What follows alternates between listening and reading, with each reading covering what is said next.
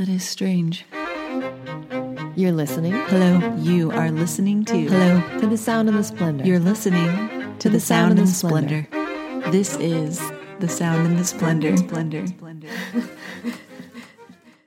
I'm not. I'm not even like talking in the microphone. I recently sat down with a friend of mine and we shared a conversation about a topic that can sometimes be a pretty uncomfortable thing to talk about. Um, but it's like when you don't feel valued, you start feeling like everything that you value isn't valuable either. So then you don't like anything anymore, and you just kind of slowly atrophy, and everything, the meaning of everything just kind of like dwindles away.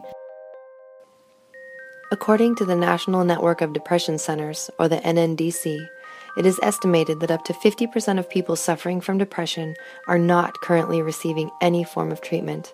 And I'm just going to guess that they're probably not really talking about it either. Depression has many burdens. It is confusing, lonely, and hard to explain. I can't, I don't know how to describe it other than like just especially dark, demonic sorts of days. And, um, um, those days when you're like weeping and curled up in a corner, I feel like the thing that always haunted me on those days was this you messed up. You aren't good enough. You can never be good enough. Studies show us that women are 70% more likely to suffer from depression than men. But what studies don't show us is why we get depressed in the first place. It seems that researchers are unable to pinpoint a genetic trait, find a single life event, or even a specific personality type that is going to guarantee that one would suffer from depression in their lifetime. I mean, I was just this, always like this straight A, above 4.0 average kid who, like, just always was trying to do the right thing, was always like good, sing songy, happy little kid. Depression doesn't need a target. It doesn't appear to even aim at anything, but it still hits us. Never really got into like the typical kind of trouble that teenagers get into. I never, I hadn't really drank. Um, I'd never been drunk. Um, I had never smoked a cigarette even. I never did any drugs. Like just kind of like a clean, clean background because I just knew that stuff wasn't good for me and I just didn't want it in my life. So even those people who are actively seeking out what is good and right can fall victim to what is dark and sorrowful. So for me, it wasn't ever about like, oh, I made another mistake. Yeah. Like in that sense, it was like, oh, I forgot to call my grandpa. I'm such a terrible person. But it was weird how much it would like eat me up. And this was one of the things that kept on spiraling me back into it Uh-huh. was that I felt like I shouldn't be depressed. Yeah. I didn't feel comfortable even naming it.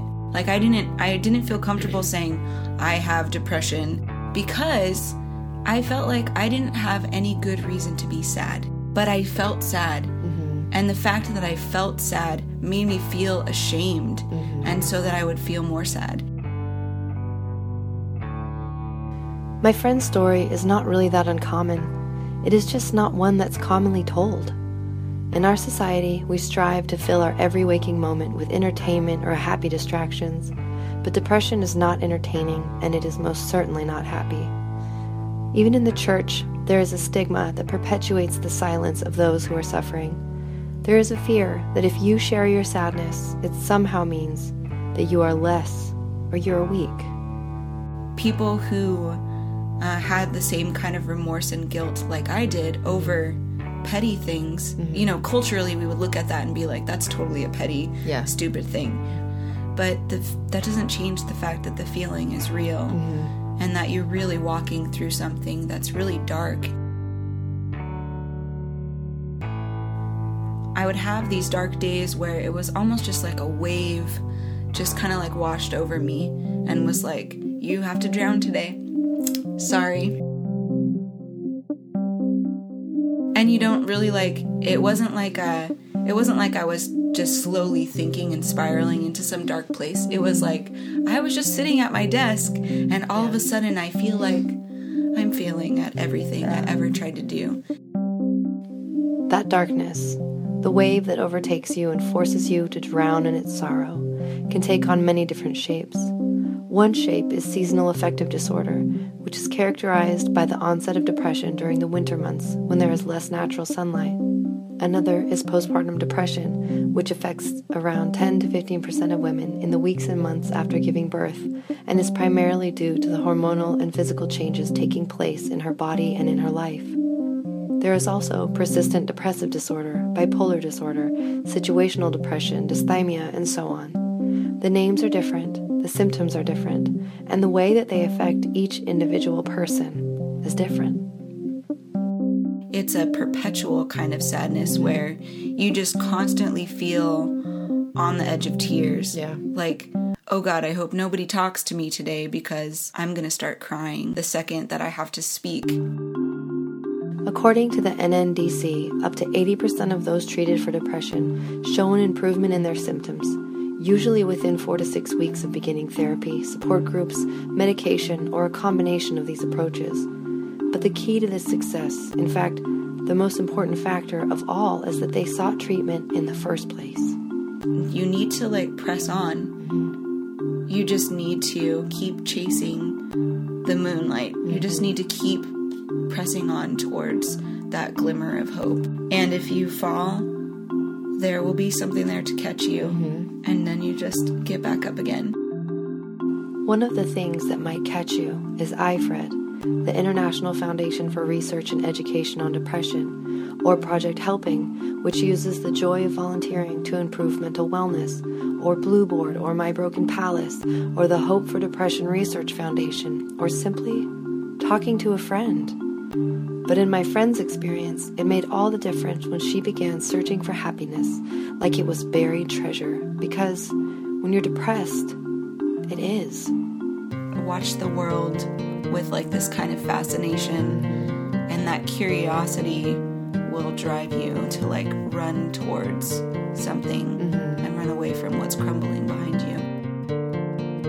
I was choosing sadness mm-hmm. like daily is like the there's a there's a moment when the wave is swelling over you. You can see it. You know it's going to hit you and affect you anyway. Mm-hmm. But there's a moment in there where you can choose to reach out for help call a friend mm-hmm. let somebody walk with you through it or succumb to it and continue to feel like just let it wash over you. Mm-hmm. Go hide somewhere At this point in our conversation, I shared that when I was in my darkest stages of depression, I had sometimes felt that holding on to sadness was much easier than the idea of letting go and trying to move on, and that I had actively decided at times to choose sadness over happiness because I knew what to expect from it. I knew what sadness felt like, what it looked like, but I wasn't so sure about happiness. um yeah no it's true you choose you do choose it but it also chooses you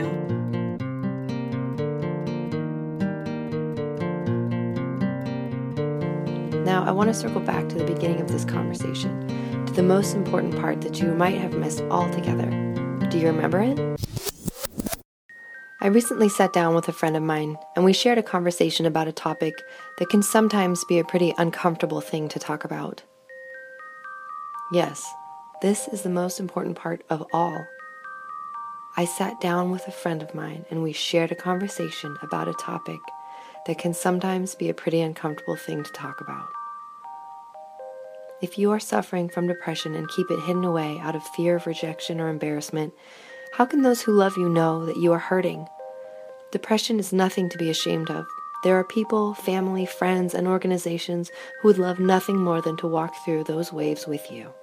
To hear more stories, share your own story, or for a list of resources and information, please visit thesoundandthesplendor.wordpress.com because someone needs your story.